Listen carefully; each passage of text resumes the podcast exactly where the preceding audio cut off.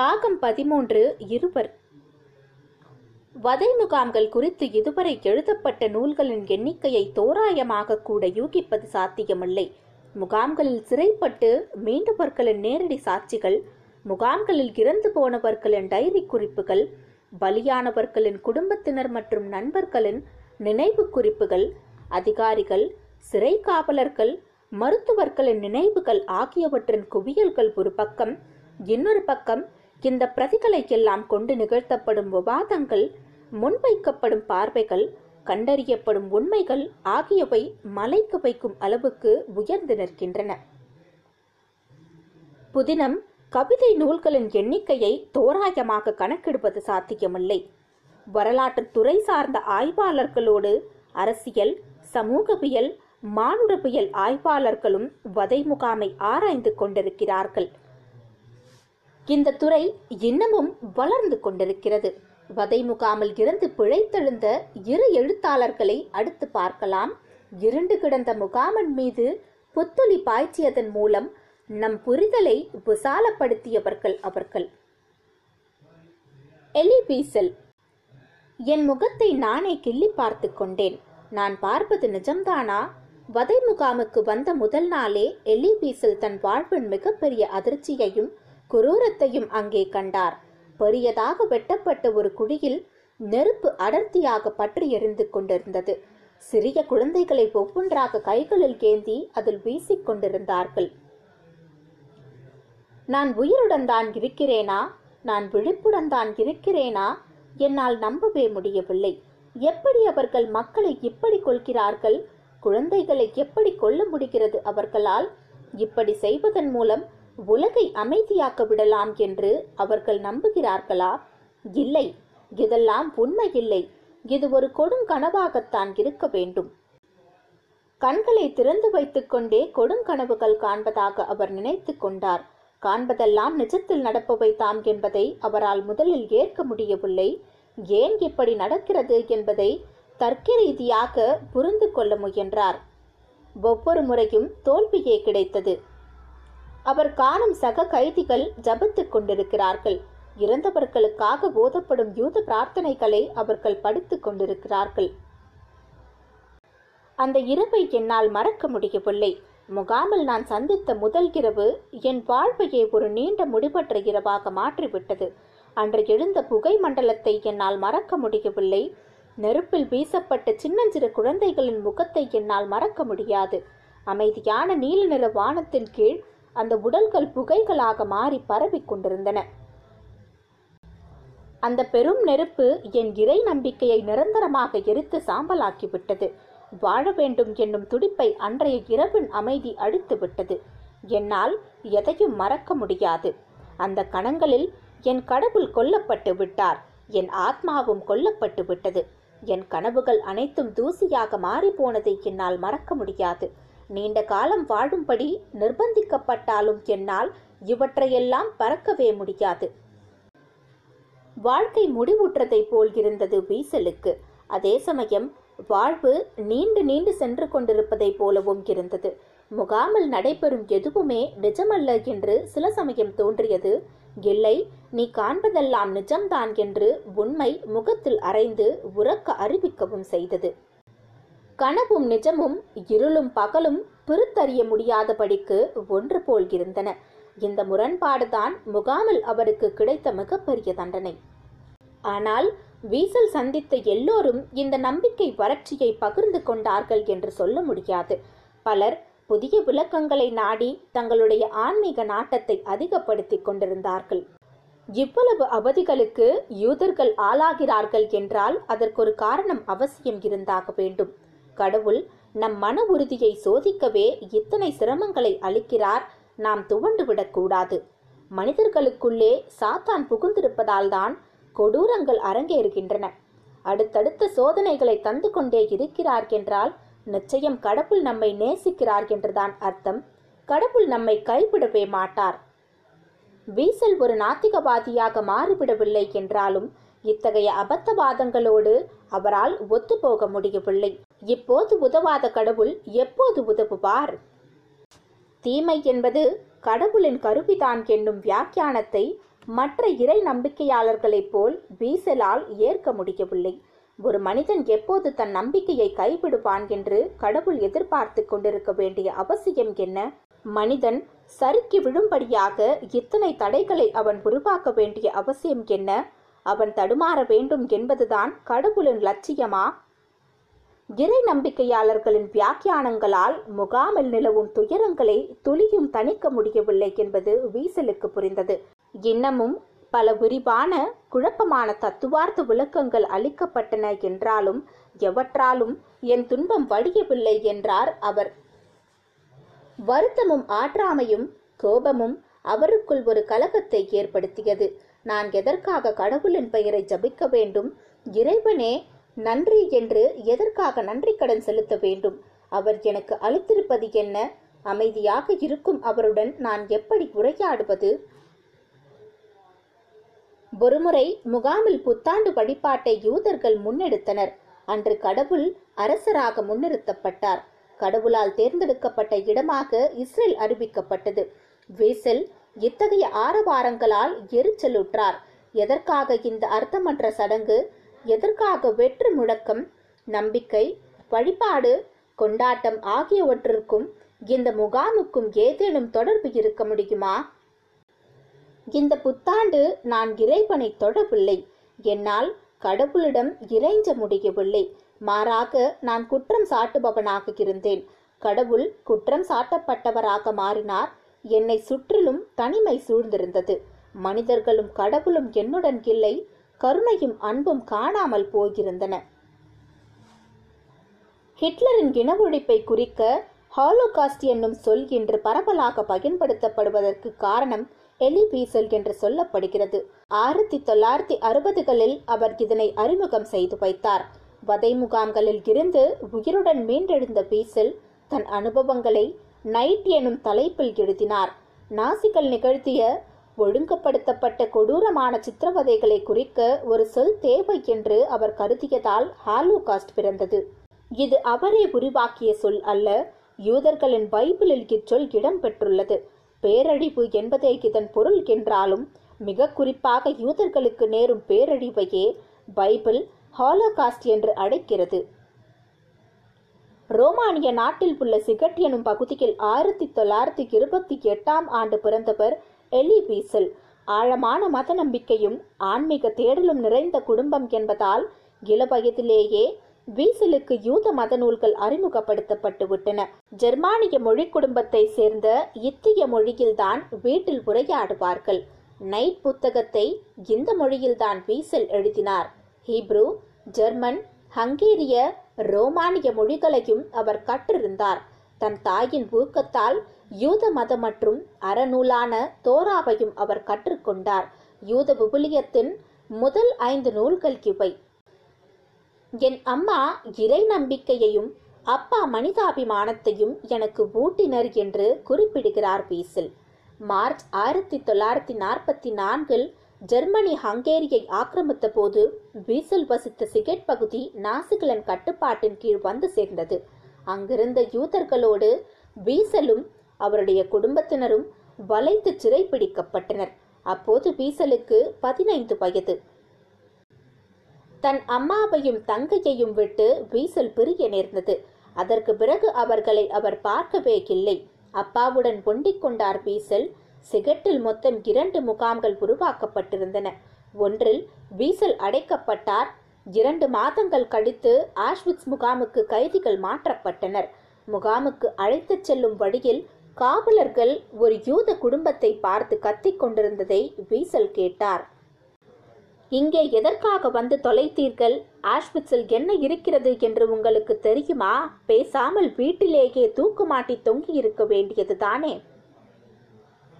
வீசலின் தாயாரும் இளம் தங்கையும் உடனே கொல்லப்பட்டனர். அப்பாவும் மகனும் மட்டும் எஞ்சியிருந்தனர் பிறகு மீண்டும் இடமாற்றம். இந்த முறை ஜெர்மனியில் உள்ள வீமர் எனுமிடத்தில் ஈட்டர் மலைப்பகுதியில் உருவாக்கப்பட்டிருந்த புச்சன்வால்ட் வதை முகாமில் வீசல் அடைக்கப்பட்டார்.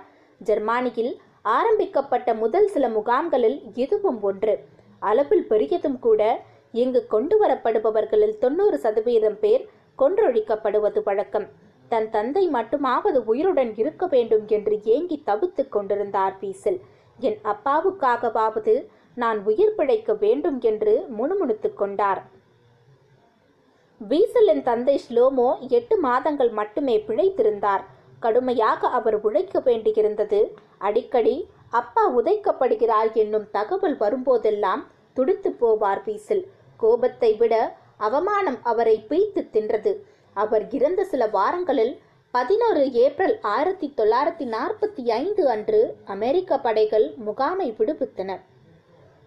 இரண்டாம் உலகப் போருக்கு பிறகு பாரிஸ் நகரில் குடிபெயர்ந்தார் பீசில்.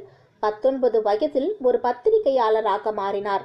பத்தாண்டுகள் முகாம் பற்றி வாய் திறக்காமலேயே இருந்தார் பீசில். தனக்கு என்ன நேர்ந்தது என்பதை புரிந்து கொள்ள இந்த இடைவேளி அவருக்கு தேவைப்பட்டது. ஏன் என் குடும்பம் ஒட்டுமொத்தமாக என்னிடம் இருந்து பிரித்தெடுக்கப்பட்டது.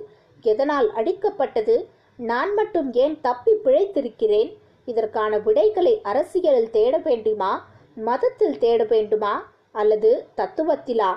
அவர் தேடல் நீண்டு கொண்டே போனது.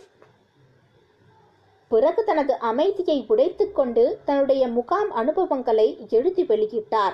ஆயிரத்தி தொள்ளாயிரத்தி ஐம்பதுகளில் நியூயார்க் சென்றவர். அங்கிருந்து யூத பத்திரிகை ஒன்றில் பணியாற்றத் தொடங்கினார்.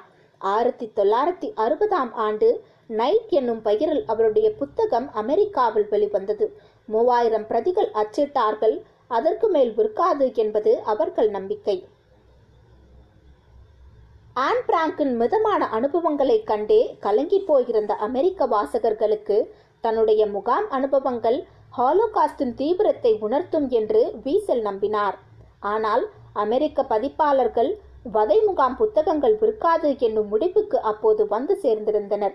கும்பல் கும்பலாக மக்கள் கொல்லப்பட்டதை யார்தான் விழுந்து விழுந்து வாசிப்பார்கள் என்று அவர்கள் நினைத்தனர். ஆனால் வீசல் நம்பிக்கையுடன் இருந்தார். வதை முகாம்களை பற்றி ஆன்பிராங்க் மூலம் நன்றாக தெரிந்து கொண்டு விட்டோம் என்று அமெரிக்கர்கள் நினைக்கிறார்கள். அவர்கள் தெரிந்து கொண்டது மிதந்து கொண்டிருக்கும் ஐஸ் மலையின் ஒரு துளி மட்டுமே. ஆன் பிராங்கின் புத்தகம் எங்கே முடிவடைகிறதோ அங்கே என் புத்தகம் ஆரம்பமாகிறது என்னும் அறிவிப்புடன் வீசலின் புத்தகம் தொடங்குகிறது. பதிப்பாளர்கள் சொன்னது சரிதான். வீசலின் புத்தகம் அவர் எதிர்பார்த்தபடி விற்கவில்லை. தொள்ளாயிரம் பக்கங்களுக்கு எழுதி வைத்தால் இப்படித்தான் ஆகும் என்று சொல்லிவிட்டார்கள். அவர்கள் சொல்வதில் உள்ள நியாயத்தை புரிந்து கொண்ட வீசல் மீண்டும் தன் பிரதியில் பணியாற்ற ஆரம்பித்தார். இரக்கமின்றி பக்கங்களை வெட்டி எடுத்து சிறிதாக்கி மீண்டும் வெளியிட்டார். இப்போது நல்ல விமர்சனங்கள் கிடைத்தன. மதிக்கத்தக்க ஆளுமைகளிடம் இருந்து பாராட்டுக்கள் குவிந்தன. இருந்தும் விற்கவில்லை. ஆனால் எதிர்பாராத வகையில் பல சிக்கல்கள் முளைத்தன. முதலில் வெளிவந்த போது புதினம் என்னும் தலைப்பில் வெளிவந்த நைட் பின்னர் நினைவு குறிப்புகள் என்று மாற்றப்பட்டு வெளிவந்தது. நியாயப்படி பார்த்தால் இந்த குழப்பம் அந்த புத்தகத்தின் வாழ்வை மட்டுமல்ல அதை எழுதியவரின் பணியையும் சேர்த்து பாதித்திருக்க வேண்டும். இது போதாதென்று வீசில் இன்னொருவரின் புத்தகத்தில் இருந்து அடியொற்று எழுதியிருக்கிறார் என்னும் குற்றம் சாட்டும் எழுந்தது. தி பெயிண்டட் பேர்ட் என்பதுதான் அந்த இன்னொரு புத்தகம். எனக்கு பிடித்த புத்தகம் என்று வேறு வீசல் இதை முன்பே குறிப்பிட்டிருக்கிறார். இந்நிலையில் ஆயிரத்தி தொள்ளாயிரத்தி எண்பத்தி ஆறாம் ஆண்டு வீசலுக்கு அமைதிக்கான நோபல் பரிசு வழங்கப்பட்டது. நத்தையாக நகர்ந்து கொண்டிருந்த நைட்டுக்கு ரக்கைகள் முளைத்தன. அதற்கு பிறகு ஒவ்வொரு ஆண்டும் நான்கு லட்சம் பிரதிகள் விற்பனையாக தொடங்கின. நைட் போக ஏராளமான நாவல்களையும் வீசல் எழுதினார். இரண்டு ஜூலை இரண்டாயிரத்தி பதினாறு அன்று வீசல் மான்ஹாட்டன் நகரில் உள்ள தன் வீட்டில் காலமானார். அப்போது அவர் வயது எண்பத்தி ஏழு. வதை முகாம் பற்றிய அவருடைய சுருக்கமான தீர்ப்பு இதுதான். மனிதன் மட்டும் அங்கே இறக்கவில்லை மனிதன் என்னும் கருத்தாக்கமும் இறந்துவிட்டது. பிரைமோலெபி. எலி பீசலை போலவே பிரைமோலெபியும் ஆஷ்விட்ஸ் முகாமிலிருந்து மீண்டவர்தான். பீசலை போலவே இவரும் தன் முகாம் அனுபவங்களை பதிவு செய்திருக்கிறார். எழுத்தாளர் என்றல்ல வேதியியலாளர் என்றே தன்னை அழைத்துக் கொள்ள விரும்பினார் பிரைமோலபி. எழுதும்போது கூட ஓர் எழுத்தாளராக தன்னை பாவித்துக் கொள்ளாமல் வாழ்வை உடனிருந்து கண்ட ஒரு பார்வையாளர் போலவே எழுதினார். தன் வாழ்க்கையை கூட அவர் அவ்வாறுதான் சற்றே விலகி நின்று நிதானமாக அணுகினார். அப்படியேதான் எழுதவும் செய்தார்.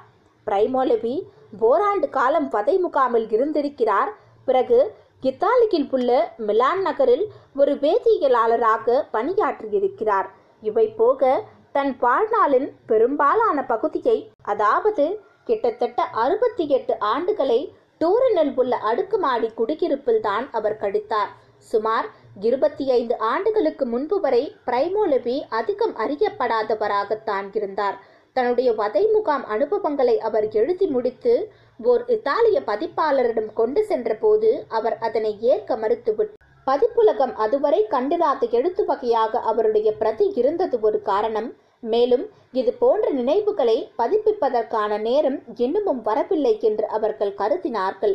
ஆனால் இன்று அவருடைய செல்வாக்கு வியப்பூட்டும் இடங்களில் எல்லாம் எதிர்பாராத துறைகளில் எல்லாம் பரவியிருக்கிறது. பிரைமோலவியை ஆராயும் நூலொன்றின் அறிமுகத்தில் மெலிசன்ட் மார்க்ஸ் ரிசாசோடி இருவரும் குறிப்பிடுவதைப் போல் பாப்பாடல்கள் இந்திய நடனம் திரைப்படம் நாடகம் நுண்கலைகள் என்று எல்லாவற்றிலும் லெவி இடம் பெற்றிருக்கிறார். வரலாறு அரசியல் துறைசார் ஆய்வுகள் தனி. மிகுந்த சிரமங்களுக்கு இடையில்தான் தனது நினைவுகளை லெவி எழுத வேண்டியிருந்தது. பல்வேறு ரசாயன நிறுவனங்களிலும் வார்னிஷ் ஆலைகளிலும் பணியாற்றிக் கொண்டே லெவி எழுதினார். இயற்பியல்தான் அவருடைய முதல் ஆர்வம் என்றும் பின்னர் வேதியியலுக்கு அவர் திசை மாற வேண்டியிருந்தது என்றும் சொல்லப்படுகிறது. லெவியின் பணிக்கும் எழுத்துக்கும் உள்ள தொடர்பை மருத்துவரும் எழுத்தாளருமான சித்தார்த் முகர்ஜி தி கார்டியன் இதழில் பொருத்தமாக சுட்டிக்காட்டியுள்ளார். ஆய்வுக்கூடங்களில் ரசாயன பரிசோதனைகளை நிதானமாகவும் கவனமாகவும் நடத்தப்படுவது வழக்கம்.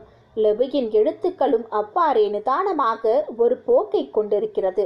தீரா துயரங்களையும் வழிகளையும் எழுதும்போது கூட அவர் மிதமான உணர்ச்சிகளற்ற சொற்களையே தேர்ந்தெடுத்து எழுதினார். கடுமையான வார்த்தைகளை பிரயோகிக்கலாம் தான். ஆனால் அப்படிப்பட்ட வார்த்தைகள் இருப்பதாக தெரியவில்லை என்று ஓரிடத்தில் குறிப்பிடுகிறார் லெபி வதை முகாம்கள் பற்றி எழுதுவதற்கு தோதான கடினமான மொழி நம்மிடம் இல்லை என்கிறார் அவர். மனித குலத்தின் முதல் வீழ்ச்சி ஆதாம் என்றால் இரண்டாவது வதைமுகாம் என்கிறார் லிபி. வதைமுகாம் என்பது ஒரு தொடர்ச்சி. லெவியை பொறுத்தவரை அது நடந்து முடிந்துவிட்ட ஒன்றல்ல. ஒவ்வொரு காலகட்டமும் தனக்கான பாசிசத்தை கண்டெடுத்துக் கொள்கிறது. எங்கெல்லாம் அதிகாரம் ஒன்றுவிக்கப்படுகிறதோ அங்கெல்லாம் பாசிசத்துக்கான அறிகுறிகள் தெரியத் தொடங்கிவிடுகின்றன அங்கெல்லாம் மனிதர்கள் சுதந்திரமாக தங்கள் உணர்வுகளை வெளிப்படுத்தவோ சுயமாக நடந்து கொள்ளவோ முடிவதில்லை. இந்நிலையை அடைய காவல்துறை ஒடுக்குமுறை மட்டுமே தேவைப்படும் என்றில்லை. மக்களுக்கு தேவையான தகவல்கள் மறுக்கப்படலாம் திரிக்கப்படலாம். நீதித்துறையின் அடித்தளம் அறுக்கப்படலாம் கல்வித்துறை முடக்கப்படலாம். இவையெல்லாம் பாசிசத்தின் அறிகுறிகள் என்றார் லெபி.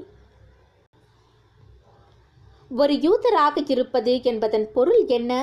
அவருடைய சுயசரிதையான தி பீரியாடிக் டேபிள் அளிக்கும் நையாண்டி கலந்த பதில் இது. யூதன் என்பவன் கிறிஸ்துமஸ் யூதன் என்பவன் கிறிஸ்துமஸ் வரும்போது மரத்தை அலங்கரிக்காதவன். சலாமி அவனுக்கு மறுக்கப்பட்டிருக்கும் ஆனால் அதை சாப்பிடுவான். பதிமூன்று வயதில் ஹீப்ரூ கற்றுக்கொண்டு பிறகு மறந்து போய்விடுவான். ஒரு யூதராக இருப்பது எவ்வளவு வேதனையானது என்பதை நேரடியாக உணர்ந்தவர் லெபி. படிப்படியாக யூத வெறுப்பு இத்தாலியில் பரவி வந்ததை அவர் கண்டார். வானொலி அறிவிப்புகள் யூதர்களுக்கு எதிரானவையாக இருந்தன. செய்தித்தாள்களில் இடம்பெறும் கட்டுரைகள் யூதர்களை வெறுத்தன. அயல்நாட்டு யூதர்கள் இத்தாலியில் இருந்து விரட்டியடிக்கப்பட்டனர். குழந்தைகளுக்காக எழுதப்பட்ட நாவல்கள் யூதர்களை வெறுக்க கற்றுக் கொடுத்தன. சட்டமே யூதர்களை இத்தாலிய குடிமக்களாக பார்க்கவில்லை. ஜெர்மனி போல் இத்தாலியில் யூத எதிர்ப்பு தொடக்கத்திலிருந்தே இருந்ததில்லை. ஆயிரத்தி தொள்ளாயிரத்தி இருபத்தி இரண்டாம் ஆண்டு பாசிசம் அரசு தத்துவமாக மாறிய போதும் கூட யூத எதிர்ப்பு மனநிலை உருவாக்கப்படவில்லை. நாசி ஜெர்மனியுடன் பாசிச இத்தாலி ஒப்பந்தம் போட்டுக்கொண்ட பிறகே நிலைமை மாறியது. ஆயிரத்தி தொள்ளாயிரத்தி முப்பத்தி எட்டாம் ஆண்டு இனவாதத்தின் பிரகடனம் வெளியிடப்பட்டது. யூதர்களுக்கு இத்தாலிய குடியுரிமையை பறிக்கவும் அரசு பணிகளில் இருந்து யூதர்களை அப்புறப்படுத்தவும் இந்த பிரகடனம் சட்டபூர்வமான அங்கீகாரத்தை வழங்கியது. முசோலினி மீது ஹிட்லர் எந்த அளவுக்கு செல்வாக்கு செலுத்தியிருந்தார் என்பதற்கு இந்த பிரகடனம் ஒரு எடுத்துக்காட்டு. ஹிட்லரின் ஜெர்மனியை அடியொற்றி அடுத்தடுத்து பல யூத எதிர்ப்பு சட்டங்களை முசோலினி இயற்றினார். இத்தாலியில் யூத வெறுப்பு காலூன்றாது என்று நம்பியிருந்த லெபி அதிர்ந்து போனார். இரண்டாம் உலகப் போர் வெடித்த போது லெபி தலைமறைவு இராணுவ இயக்கம் ஒன்றில் சேர்ந்து கொண்டார். தன் வாழ்நாளின் பெரும் பகுதியில் லெவி மன அழுத்தத்திற்கு உள்ளாகியிருந்தார் லெவியை பீசலுடன் ஒப்பிடுவது வழக்கம். பீசல் கிட்டத்தட்ட அறுபது ஆண்டுகள் கடவுள் குறித்து உரையாடல் நிகழ்த்தியவர். அவர் முற்றிலுமாக இறை நம்பிக்கையை கைவிட்டு விடவில்லை. ஆனால் லெவி ஒரு நாத்திகவாதியாகவே இறுதி வரை இருந்தார் ஆஷ்விட்ஸில் இருந்தபோதுதான் நான் ஒரு யூதனாக மாறினேன் என்கிறார் லெவி.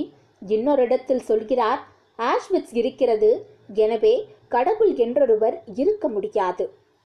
ஆயிரத்தி தொள்ளாயிரத்தி நாற்பத்தி மூன்றாம் ஆண்டு இத்தாலியில் உள்ள ஒரு வதை முகாமில் லெவி அடைக்கப்பட்டார். அடுத்த ஆண்டு பிப்ரவரி மாதம் ஆஷ்விட்ஸிற்கு மாற்றப்பட்டார். ஜனவரி ஆயிரத்தி தொள்ளாயிரத்தி நாற்பத்தி ஐந்தில் விடுவிக்கப்படும் வரை மோனோவிட்ஸ் முகாமில் இருந்தார் லெவி நான் முகாமில் இருந்தபோது என் கதையை சொல்ல வேண்டும் என்ற உணர்வு அழுத்தமாக இருந்தது.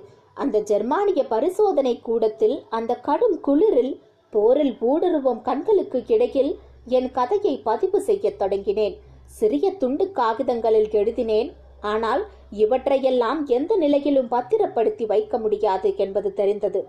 பிறகு இத்தாலிக்கு திரும்பியதும் எழுத வேண்டும் என்னும் நிர்பந்தத்தை உணர்ந்தேன். சில மாதங்களில் சர்வைவலின் ஆஷ்வித் புத்தகத்தை எழுதினேன். பதினைந்து ஆண்டுகளுக்கு பிறகு த ரீஅவேக்கனிங் என்னும் நூலை எழுதினேன். லெவியின் எழுத்துக்களில் காணப்படும் ஓர் ஆச்சரியமூட்டும் விஷயம் அவரிடம் சிறிதளவு வெறுப்பும் தென்படவில்லை என்பதுதான். அவர் ஏன் ஜெர்மானியர்களையும் பாசிஸ்ட்களையும் நாசிகளையும் வெறுக்காமல் இருந்தார். எவ்வாறு இருக்க முடிந்தது? எப்படி அவரால் வெறுப்பை கட்டுப்படுத்திக் கொள்ள முடிந்தது? வெறுப்பு என்பது மிருகத்தனமானது.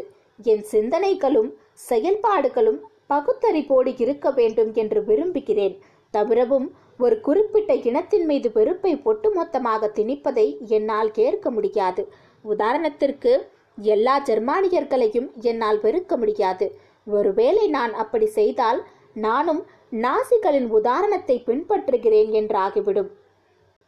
தேசியம் சார்ந்த இனம் சார்ந்த வெறுப்பை நாசிகள் முன்வைத்தனர். ஒருவேளை முகாமில் குற்றமிழைத்தவர்கள் எனக்கு நன்கு அறிமுகமான முகங்கள் என் முன்னால் தோன்றினால் என்ன செய்வேன்?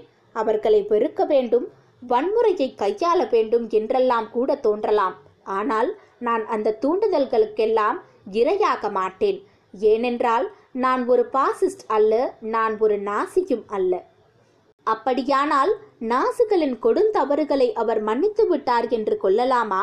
பாசிசத்தையும் நாசிசத்தையும் அவர் அமைதியாக ஏற்றுக்கொண்டு விட்டார் என்றாகிவிடாதா இல்லை நான் கிரிமினல்களை மன்னித்து விடுவதில்லை. ஒரே ஒருவரை கூட மன்னிக்க நான் தயாராகவே இல்லை.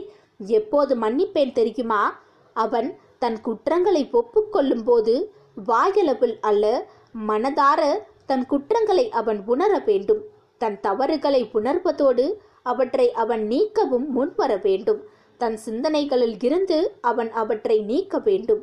மற்றவர்களிடம் உள்ள குற்றங்களையும் கண்டறிந்து அவன் களைய வேண்டும். என்னுடைய எதிரி இவ்வாறு செய்தால் அவனை நான் மன்னிப்பேன். அப்போது அவன் என் எதிரியாக இருக்க மாட்டான். லெவியின் மனம் விசாலமானது. பாதிக்கப்பட்ட ஒருவரின் வாக்கு மூலமாக அவருடைய பதிவை காண முடியாது. லெவியின் எழுத்துக்கள் புலம்புவதில்லை. குறை கூறுவதில்லை. பழி வாங்க வேண்டும் என்று துடிப்பதில்லை. அதில் கழிவிறக்கம் இல்லை. சுய பச்சாதாபம் இல்லை. கோபம் இல்லை. வெறுப்பும் இல்லை.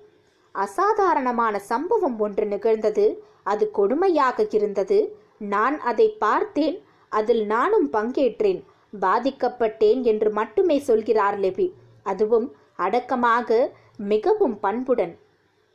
பொதுவாக எழுதப்படுவதைப் போல் என்னை மையப்படுத்தாமல் என்னை விலக்கி வைத்துவிட்டு எழுதும்போது மிகையாக உணர்ச்சி வசப்படாமல் எழுதும்போது என் கதை நம்பத் தகுந்ததாக இருக்கும் என்று நம்புகிறேன் என்கிறார் லெவி. விடுவிக்கப்பட்ட பிறகு ஆயிரத்தி தொள்ளாயிரத்தி அறுபத்தி ஐந்து ஆயிரத்தி தொள்ளாயிரத்தி எண்பத்தி இரண்டு என்று இரண்டு முறை ஆஷ்விட்ஸ் முகாமுக்கு சென்று பார்வையிட்டார் லிபி தனக்கே புரித்தான வகையில் தான் தரிசித்ததை அவர் விவரிக்கிறார். சுமார் நாற்பது வளாகங்களை கொண்டது ஆஷ்விட்ஸ் வளாகம். போலிஷ் அரசு அதை ஒரு தேசிய நினைவகமாக மாற்றியிருந்தது. முகாம்கள் சுத்தப்படுத்தப்பட்டிருந்தன வண்ணம் அடிக்கப்பட்டிருந்தது. மரங்களை நட்டு வைத்திருக்கிறார்கள். பூந்தொட்டிகள் வரிசையாக அடுக்கி வைக்கப்பட்டிருக்கின்றன. அருங்காட்சியகம் ஒன்று இருக்கிறது. கடந்து போனதை நினைவுபடுத்த சில பொருட்கள் இருக்கின்றன. டன் கணக்கில் மனித முடி லட்சக்கணக்கில் மூக்கு கண்ணாடிகள் சீப்புகள் ஷேவிங் பிரஷ்கள் பொம்மைகள் குழந்தைகளின் காலணிகள் செயற்கையான முறையில் ஒழுங்குபடுத்தப்பட்டிருந்தது அந்த அருங்காட்சியகம். நான் தங்கியிருந்த மோனோவிட்ஸ் இப்போது இல்லை. பெரும்பாலானவர்கள் முகாமை மறக்கவே விரும்பினார்கள். லெவி அவர்களில் ஒருவர் அல்லர். அவர் முகாமை நினைவில் வைத்திருந்தார். முகாமில் இருந்தவர்களின் அனுபவங்கள் பொருளற்றவை அல்ல. முகாம் என்பது ஒரு விபத்தல்ல. அது ஒரு எதிர்பாராத வரலாற்று நிகழ்வு. நான் மட்டுமல்ல உலகமும் அதை நினைவில் வைத்திருக்க வேண்டும்.